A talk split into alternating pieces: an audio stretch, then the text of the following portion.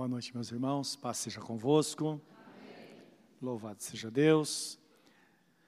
Vamos abrir a Bíblia Sagrada, na primeira epístola de Pedro, no capítulo 5, para a nossa leitura.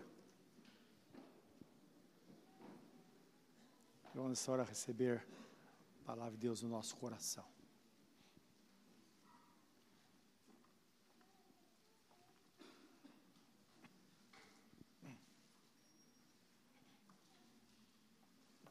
Com a Bíblia aberta, vamos orar, pedir que Deus nos abençoe nesta hora e que tenhamos plena compreensão desta palavra. Primeira Epístola de Pedro, capítulo 5.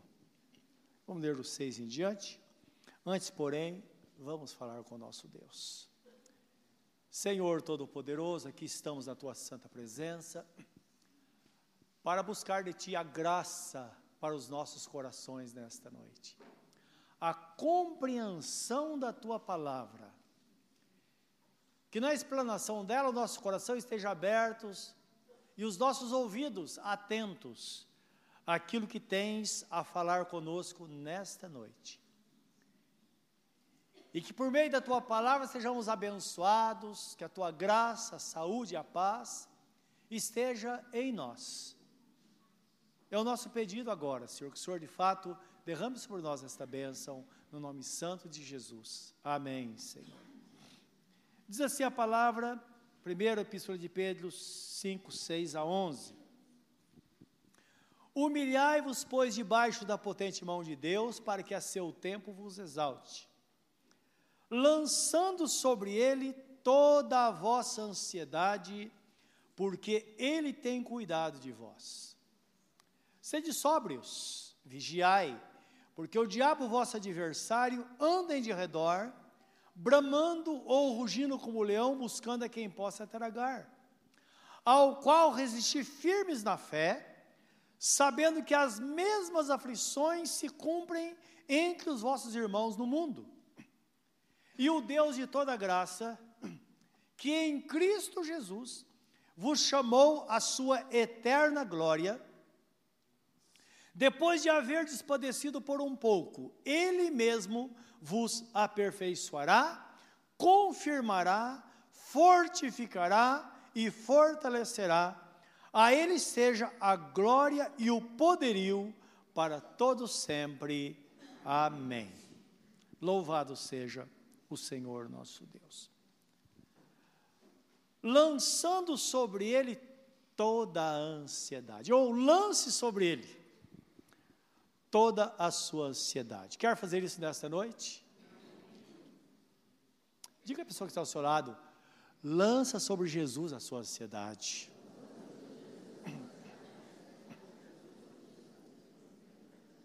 Porque Ele tem cuidado de vós, diz a palavra. Meus irmãos, nós precisamos de fato desse cuidado divino na nossa vida. Precisamos ou não precisamos?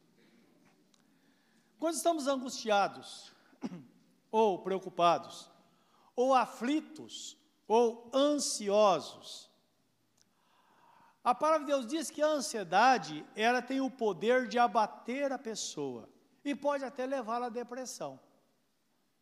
E nós sabemos que esse é o mal do século, não é verdade? Exatamente por causa dos problemas que é, deixa-nos ansiosos, Provérbios 12, 15 fala assim: a ansiedade ou a solicitude, que é a mesma coisa, a ansiedade do coração do homem o abate, mas uma boa palavra o alegra. Jesus tem uma boa palavra para alegrar o nosso coração hoje. Ele tem uma boa palavra. Fala de novo para a pessoa que está ao seu lado, não é? Jesus tem uma boa palavra para trazer alegria no seu coração hoje.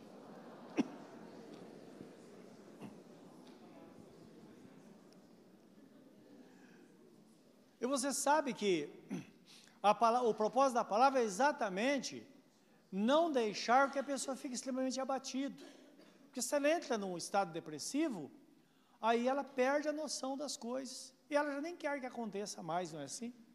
Então não é difícil uma pessoa desempregada, por exemplo, ou com medo do futuro, ela entrar em depressão e ficar dormindo até tarde, e ela não vê perspectiva. Então ela, ela não consegue crer que pode haver uma intervenção divina e de repente alguém se lembrar de você e te mandar lá um aviso, um telegrama, um telefonema, alguma coisa, um e-mail dizendo: olha, vem para uma entrevista, porque aqui tem um emprego para você. Não é verdade? Satanás, sabendo disso, ele trabalha dia e noite exatamente para fechar portas, para fazer com que o servo do Senhor não seja abençoado. Por isso, meus irmãos, que o louvor do nosso coração é uma grande arma para não permitir que Satanás entre em ação. Então, quando nós louvamos a Deus, dizemos: Senhor, apesar da situação obscura, eu sei em quem tenho crido. E eu sei que de fato o Senhor cuida de mim e certamente o Senhor virá para me socorrer. Então as coisas vão acontecer. E é fato isso.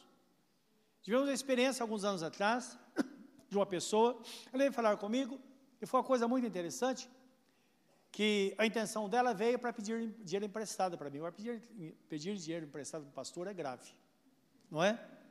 E disse: Olha, meu irmão, não tem nada. Geralmente a gente trabalha no limite, não é? Só temos o necessário. E, e aí, na conversa, fiz algumas perguntas a ele. Disse: Olha, há seis meses estou desempregado. Mandei muitos currículos e as pessoas não respondem. E foi interessante que naquela hora o Espírito Santo falou comigo. Me deu assim uma. Foi uma coisa interessante, uma, eu diria uma visão, foi uma percepção muito clara. Como que dentro de mim estivesse vendo uma situação. Enquanto ele falava, é como se eu tivesse uma ideia. Os irmãos já tiveram isso, eu creio. Espírito Santo iluminando.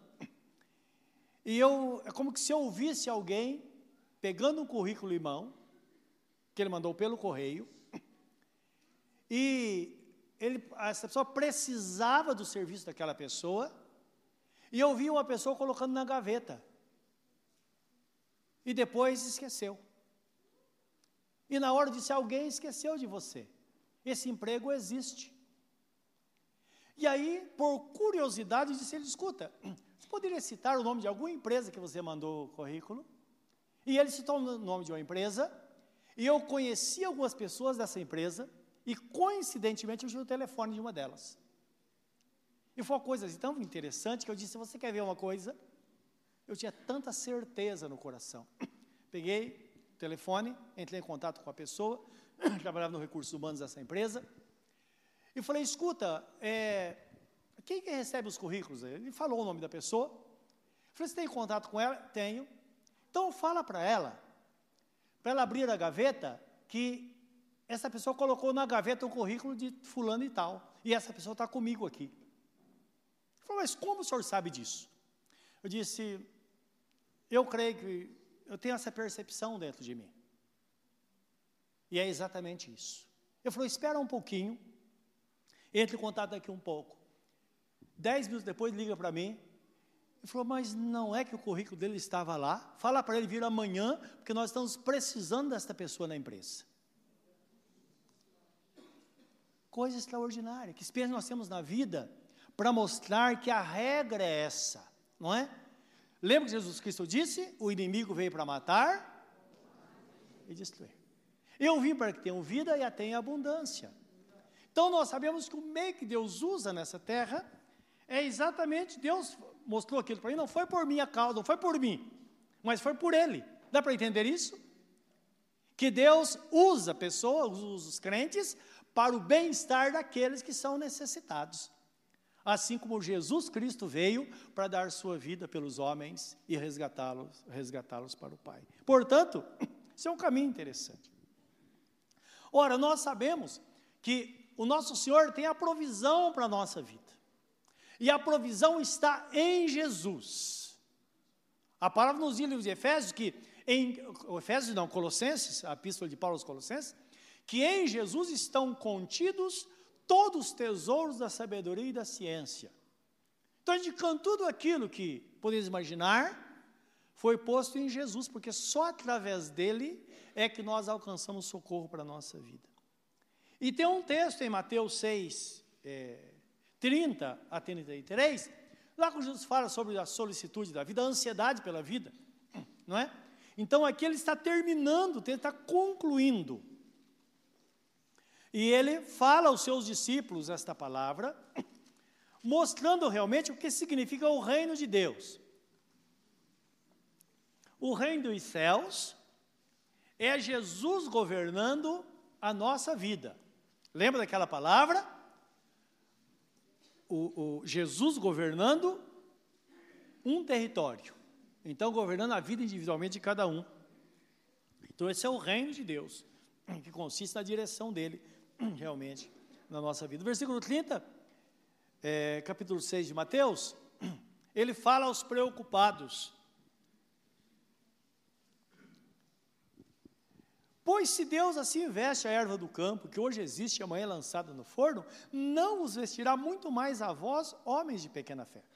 Não andeis, pois, inquietos ou ansiosos, dizendo que comeremos ou que beberemos, ou com que nos vestiremos, porque todas essas coisas os gentios procuram. Os gentios são aqueles que não conhecem a Deus.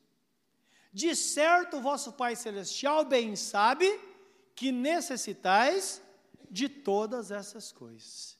Então, ele está falando das necessidades, necessidades básicas que uma pessoa precisa: comida, da veste, não é? Tudo aquilo. E vamos ir além: o aluguel de uma casa, coisa assim, um lugar para morar. Tudo faz parte da necessidade básica, não é? De cada um. E essa provisão, na verdade, está em Jesus. Agora, o interessante é que a ansiedade, ela está geralmente ligada ao futuro, sobre o desfecho, a conclusão, ou, de, ou como vai terminar uma situação. Você já pensou nisso? Sempre, não diz respeito ao presente, mas ao futuro, ao amanhã. Esse amanhã pode ser um curto prazo, amanhã mesmo, não é? Pode ser médio prazo, daqui um mês, dois meses, três meses. Pode ser o pensamento daqui um ano, o que vai acontecer. Ou então lá no futuro, como vai ser minha velhice? Não é verdade? Então, são essas coisas que permeiam a vida de uma pessoa preocupada, tirando o sono dela. Não é? Então, entendam que essas coisas, elas são inerentes ao ser humano. Ela está presente, faz parte da vida humana. Porém, Jesus ele faz de tudo para que peguemos isso que faz parte de nós e lancemos sobre ele.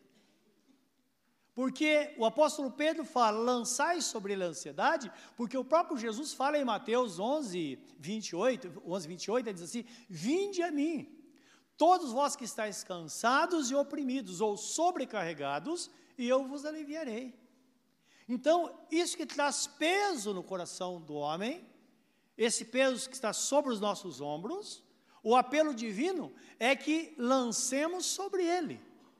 Agora, isso é um ato de fé, não é? Sempre nós fazemos com a atitude do coração e com aquilo que nós falamos. É a palavra falada que vai confirmar aquilo que está no nosso coração. Por isso que Jesus mesmo fala lá em Marcos capítulo 11, 22, quando ele fala, tem de fé em Deus. Essa expressão veio depois que ele amaldiçoou aquela figueira, a figueira secou-se até, até as raízes. E os discípulos disseram, mas como que o senhor fez isso? Ele disse, tenham fé em Deus. Ou tem de fé em Deus. E ele conclui dizendo, porque se disser deste monte, arranca-te e precipita-te no mar, e creres no teu coração, e não duvidares do que se diz, assim será feito. Porque tudo que pedis ao Pai, crendo que recebestes, tê-lo-eis. Não é interessante essa palavra? Então, falando, eu creio, eu creio, então eu falo porque eu creio. É por isso que simplesmente crer e não professar isso vai fazer com que daqui a pouco essa mesma fé se desvaneça, como uma fumaça. Mas quando eu falo, é como que se eu me comprometesse com Deus e comprometesse com minha palavra. Eu disse, então agora as coisas começam a acontecer. Por isso que as pessoas falam muito sobre a palavra profética e muitas vezes começam a falar coisas que não têm nada a ver. Não, a palavra profética é uma coisa que diz respeito à promessa real de Deus para a nossa vida. E principalmente no que diz respeito às necessidades básicas da nossa vida, como aquilo que está escrito em Hebreus 13, 5.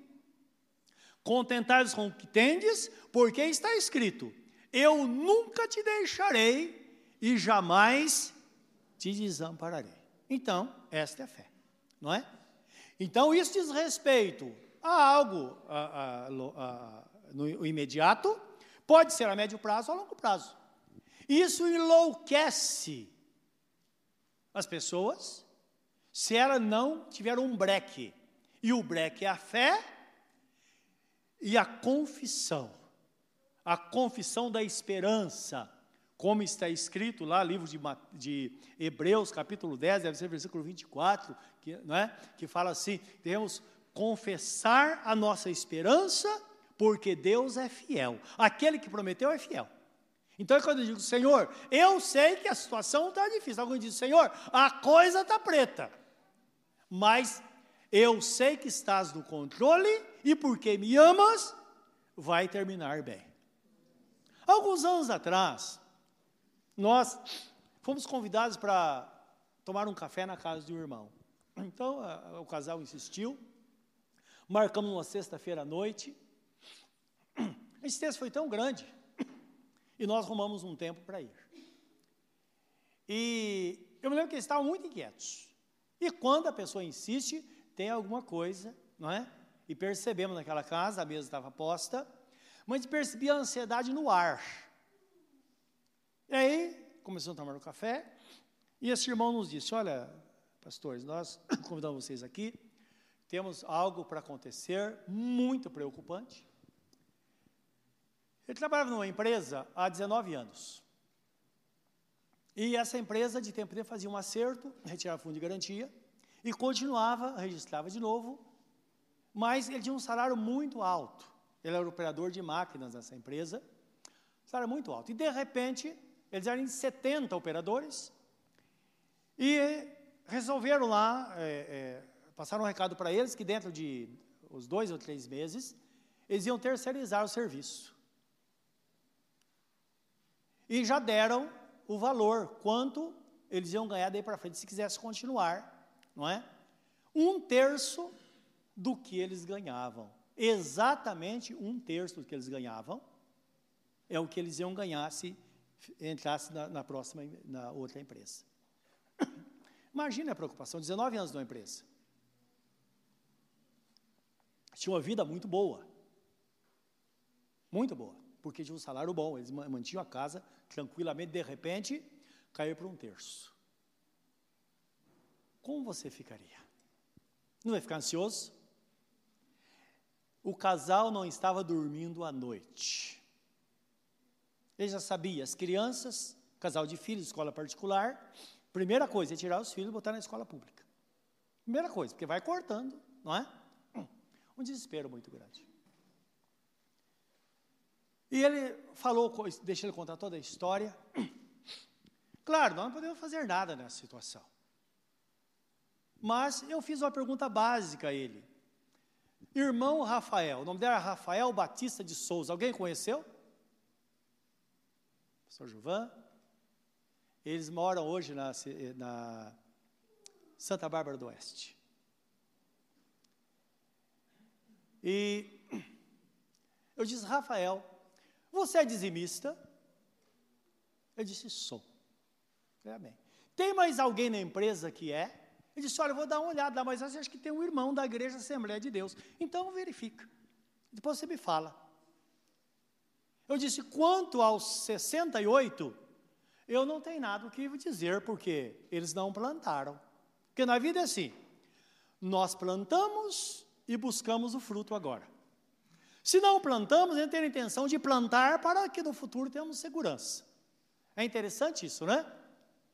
Se não plantou, não está perdido. Então planta agora que vai colher coisas boas. É, isso é maravilhoso. Uma semana depois, ele entra em contato no final de semana diz: Olha, pastor, realmente ele é dizimista. Falei, então fiquem tranquilos. Os 68 não sabemos o que fazer, mas para vocês dois, Deus terá uma provisão, uma saída maravilhosa. Fiquem em paz. E eles ficaram em paz. Aí chega no dia da, da, da, do acerto, toda aquela tensão. E como que eles faziam para se manter em paz? Porque o boato corria diariamente. Sabe que é numa, num chão de, de, de, de empresa, não é? O boato corria. Então eu disse a ele: olha, para você quietar seu coração, tem que fazer como Abraão. Diz que Abraão, para se fortalecer, fortalecer na fé, ele dava glórias a Deus. Isto é, quando vier à mente o pensamento, diga para Deus: Senhor, eu louvo o teu nome, porque o Senhor está no controle, a tua palavra é fiel e vai ser conforme está escrito. O Senhor disse fazer prova, agora é hora da prova. Alguma coisa ia acontecer eu tive certeza absoluta. Não porque tenha sentido alguma coisa, meus irmãos, naquela hora não, mas porque está escrito.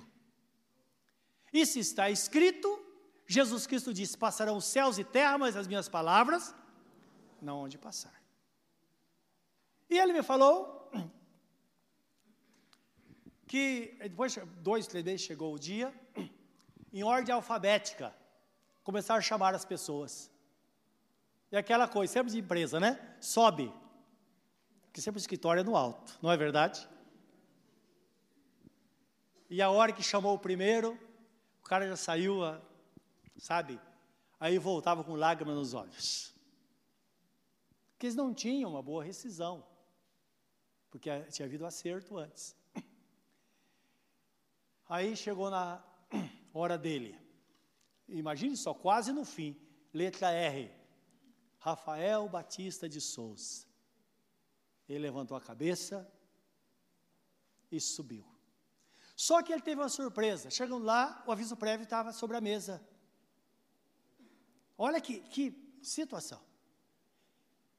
Então ele cria que alguma coisa ia acontecer além disso. Ele pegou a caneta para assinar, olha que pegou a caneta para assinar, a pessoa que estava é, recebendo, falou: espera um pouquinho, você não pegou e rasgou na frente dele aviso prévio. Quando chegou no outro irmão da igreja Assembleia de Deus, aconteceu a mesma coisa. Conforme naquela mesa nós havíamos conversado, aconteceu. Foi algo maravilhoso. Eu me lembro a forma, a forma que eles glorificavam, exaltavam o nome do Senhor. Não tinha nenhum motivo ele trabalhou pelo menos uns quatro anos lá e depois se aposentou, porque ele não estava no período que, de estabilidade. Todos que estavam na mesma situação dele foram mandados embora, 68, mais dois, conforme a palavra, foram preservados com honra naquele lugar. Deus é fiel, meus irmãos. Ele é poderoso. E Deus descobriu o seguinte: que eles não eram fiéis só porque eram dizimistas. Como a pastora disse, fiéis também outras coisas. A empresa estava passando por uma crise antes, e ele e esse irmão, eles foram tocados por Deus. Olha que coisa interessante, a responsabilidade do cristão. Ele me disse que chegava no chefe e dizia: Olha, tem uma parede ali, se você comprar tinta, nós pintamos a parede. Então, nesse período, eles pintaram algumas paredes, pintaram o chão da, da fábrica, os dois. Olha que Deus usou tudo isso para preservar o emprego dos dois, porque eles eram fiéis, não é só porque levavam o dízimo, não, a, a chave está aí, mas porque eles eram fiéis em tudo como servos de Deus, como crentes. Então, aquela ansiedade que nós vimos naquela mesa, naquela noite, se transformou em alegria três meses depois, quando tudo foi culminado porque tudo terminou debaixo da bênção do Senhor, porque Deus é Deus. Então nós sabemos que esta fé, e são irmãos nossos, pessoas como nós, não é verdade? Não há ninguém tão especial assim. E nós vemos muito bem a alegria com essa família. Agora, nós sabemos que não é só isso que preocupa as pessoas. Nós sabemos que existem muitas pessoas que têm uma preocupação excessiva em relação à eternidade. Excessiva por quê? Porque se o irmão está em Cristo, ele não precisa ter essa, essa preocupação, ele está em Cristo, a vida dele está segura em Deus. É claro, se a pessoa não está em Cristo, ela deve se preocupar sim com o futuro, porque assim que fecharmos nossos olhos, nós vamos cair na eternidade e tudo vai ser decidido aqui em vida, não é verdade? Então vamos saber realmente para onde nós vamos. Agora nós já vimos que nas coisas passageiras, chamado coisas temporais, nós vemos a provisão real de Deus. Quanto mais em relação à eternidade. Nós sabemos que para a eternidade, a provisão também está em Cristo e só através dele. Então é bom a gente saber que está escrito em João 3,16 que Deus amou o mundo de tal maneira que deu o seu único filho para que todo aquele que nele crê não pereça, mas tenha a vida eterna. Não é verdade? Então nós sabemos que se a pessoa está em Cristo, ela recebeu a provisão de Deus, a salvação. A Bíblia fala que é por meio da eterna redenção. Então, se a pessoa está salva, ela está salva. Ela não pode ser mais salva do que é. Ou ela está em Cristo, ou não está em Cristo. Essa deve ser a preocupação de cada um de nós. Jesus está em nós ou não está? Nós o recebemos de fato ou não o recebemos? Talvez seja aqui hoje pela primeira vez, ou talvez você não entenda isso, mas a palavra de Deus é clara em dizer: a todos quantos o receberam, deu-lhes o poder de serem feitos filhos de Deus, a saber que eles creem no seu nome, os quais não nasceram pela vontade do homem, mas sim pela vontade de Deus. Então, está falando do nascimento espiritual, quando a pessoa crê, e de novo, crê com o coração e confessa: Senhor, tu és o Senhor da minha vida. Em Romanos 10, 9 e 10 diz assim: Se com teu coração creres no Senhor Jesus, e com tua boca confessares que Deus o ressuscitou dentre os mortos, será salvo. Porque com o coração se crê para a justiça e com a boca se confessa para a salvação. E todo aquele que nele crê jamais será confundido. Então a regra é essa: eu creio, então professo. Você crê que Jesus é o seu Salvador? Então diga a Ele: Senhor, Tu és o meu Salvador. Se não entregou, ou seja, diz, Senhor, eu me entrego a Ti, entra na minha vida, para que de fato eu seja uma nova criatura, o Senhor vai entrar e vai reinar soberanamente na sua vida, porque o nosso Deus é um Deus fiel. Ele quer, na verdade, nos livrar de toda preocupação aqui nesta vida e também em relação à eternidade, porque as duas preocupações escravizam. Tanto a, a, a, a preocupação com as coisas terrenas escravizam, como aquelas em relação à eternidade.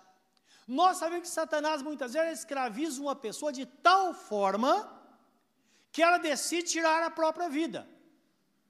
Mas aí vem a segunda etapa. E agora? Quando ela decide terminar a sua vida aqui na terra, e a eternidade? Os irmãos percebem que as duas coisas caminham juntas? E o Senhor, Ele vê exatamente, Ele quer tirar de, de nós toda essa preocupação. Nós sabemos, em João 14, 1, 6, ele diz que nós não devemos ficar perturbados em relação à nossa, a, a, em relação à eternidade, não é? Em relação ao futuro. Eu quero que você veja aqui comigo, em João 14, 1, 6, quando Jesus começa a dizer: Não se turbe o vosso coração, isto é, não fique perturbado, não fique ansioso, não deixe a angústia tomar conta do seu coração.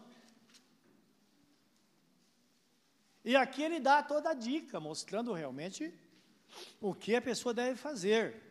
Se é crente, descansa no Senhor. Se não é, entrega-se a Jesus, entra no caminho. Diz assim a palavra: não se turbe o vosso coração. É Jesus dizendo: não fique perturbado. Crede em Deus, crede também em mim. O 2 de João 14. Na casa de meu pai há muitas moradas. Se não fosse assim, eu vou-lhe teria dito, pois vou preparar-vos lugar. E se eu for e vos preparar lugar, virei outra vez e vos levarei para mim mesmo, para que onde eu estiver, estejais vós também. Mesmo vós sabeis para onde eu vou e conheceis o caminho. Disse-lhe Tomé: Senhor, nós não sabemos para onde vais e como podemos saber o caminho. Disse-lhe Jesus: Eu sou o caminho, a verdade e a vida. Ninguém vem ao Pai a não ser por mim. Portanto, não fique ansioso. Entra no caminho, receba a verdade e tenha vida. E deixa Deus fazer. Deus tem uma promessa. E aí a questão é confiar na promessa do Senhor.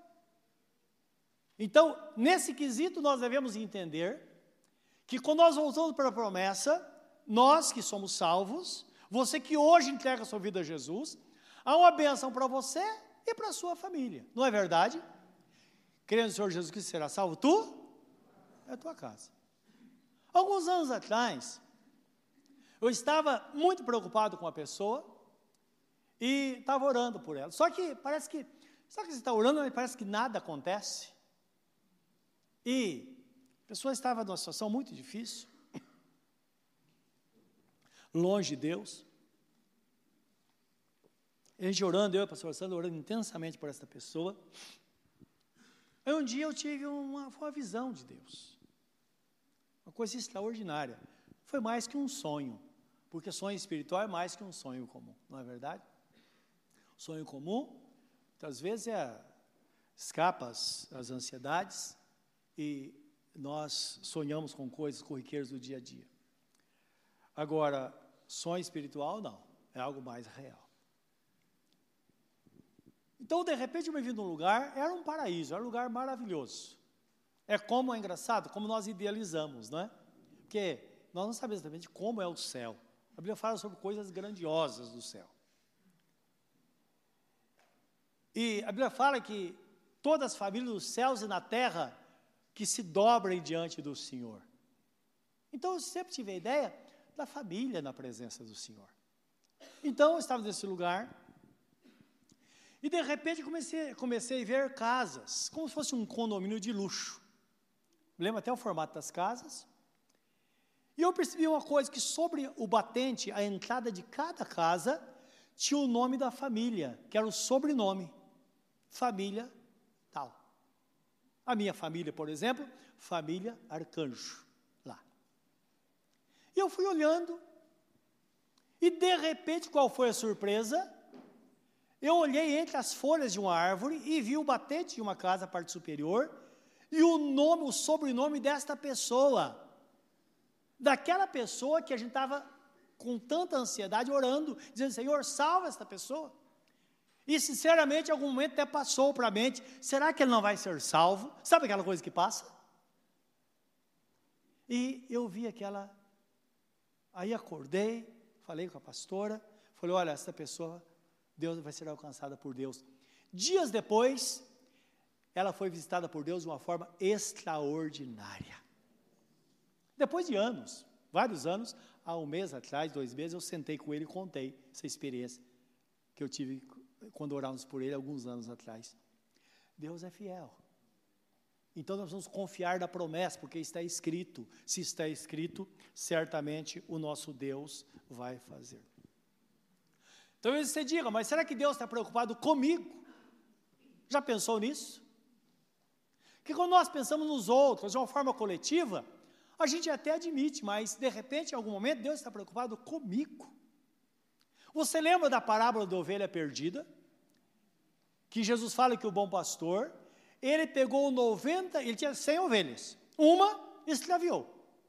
Ele pegou 99 e deixou presa no aprisco no curral, e ele mesmo saiu à procura da ovelha perdida, é claro. Encontrou a ovelha machucada, estava em situação muito difícil. Então diz que o bom pastor pegou aquela ovelha, colocou sobre os ombros, curou suas feridas e trouxe para o aprisco.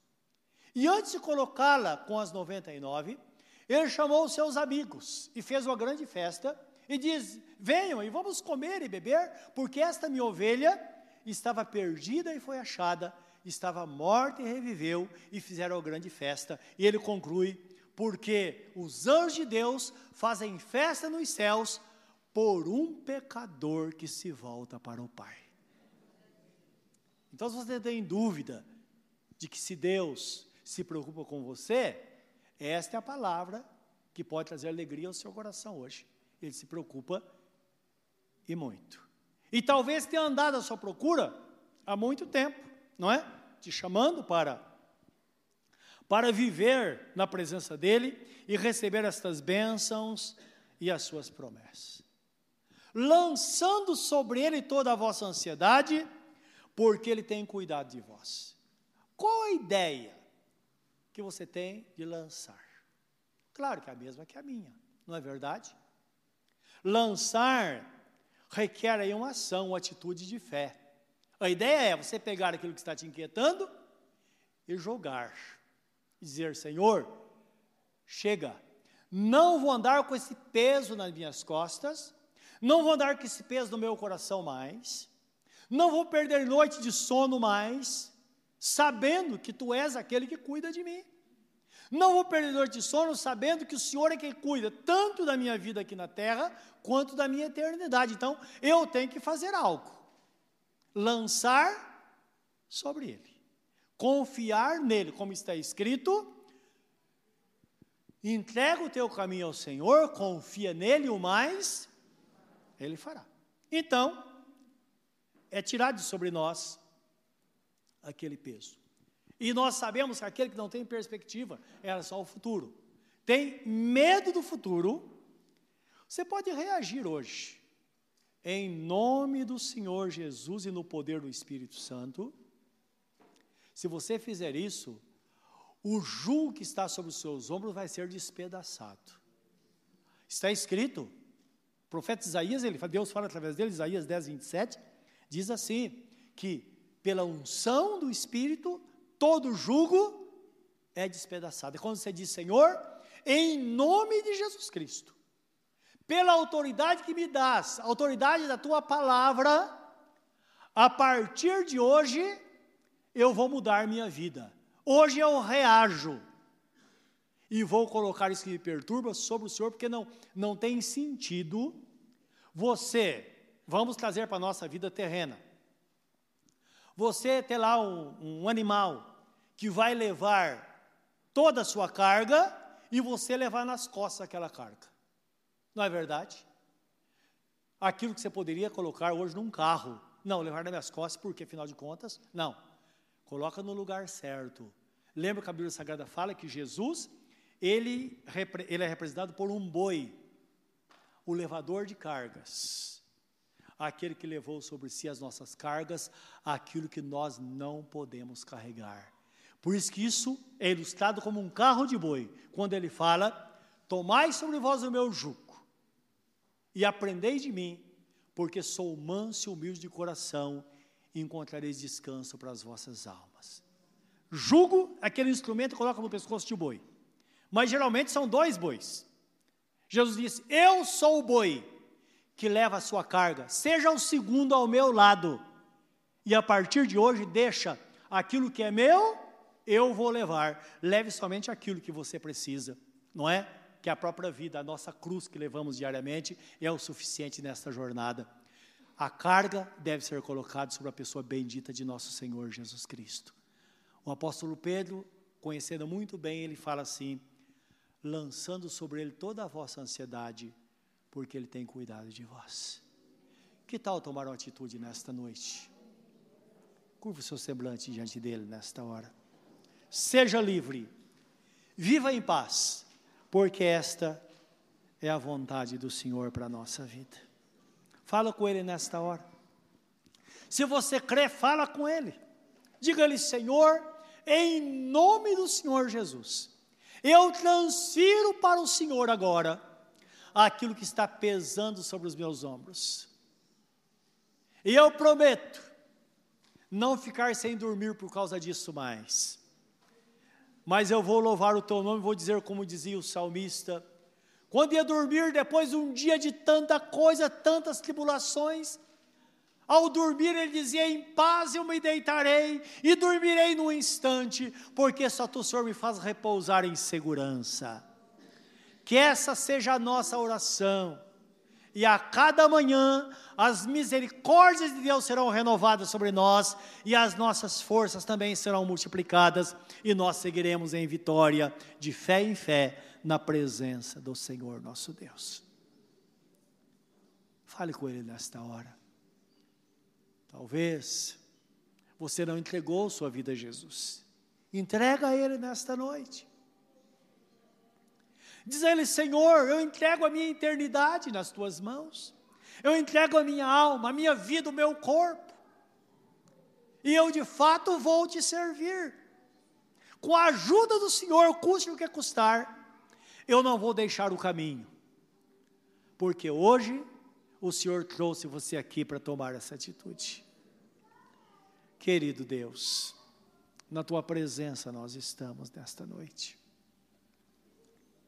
São tantas as inquietações do dia a dia, mas nesta noite nós as direcionamos à pessoa bendita de Jesus.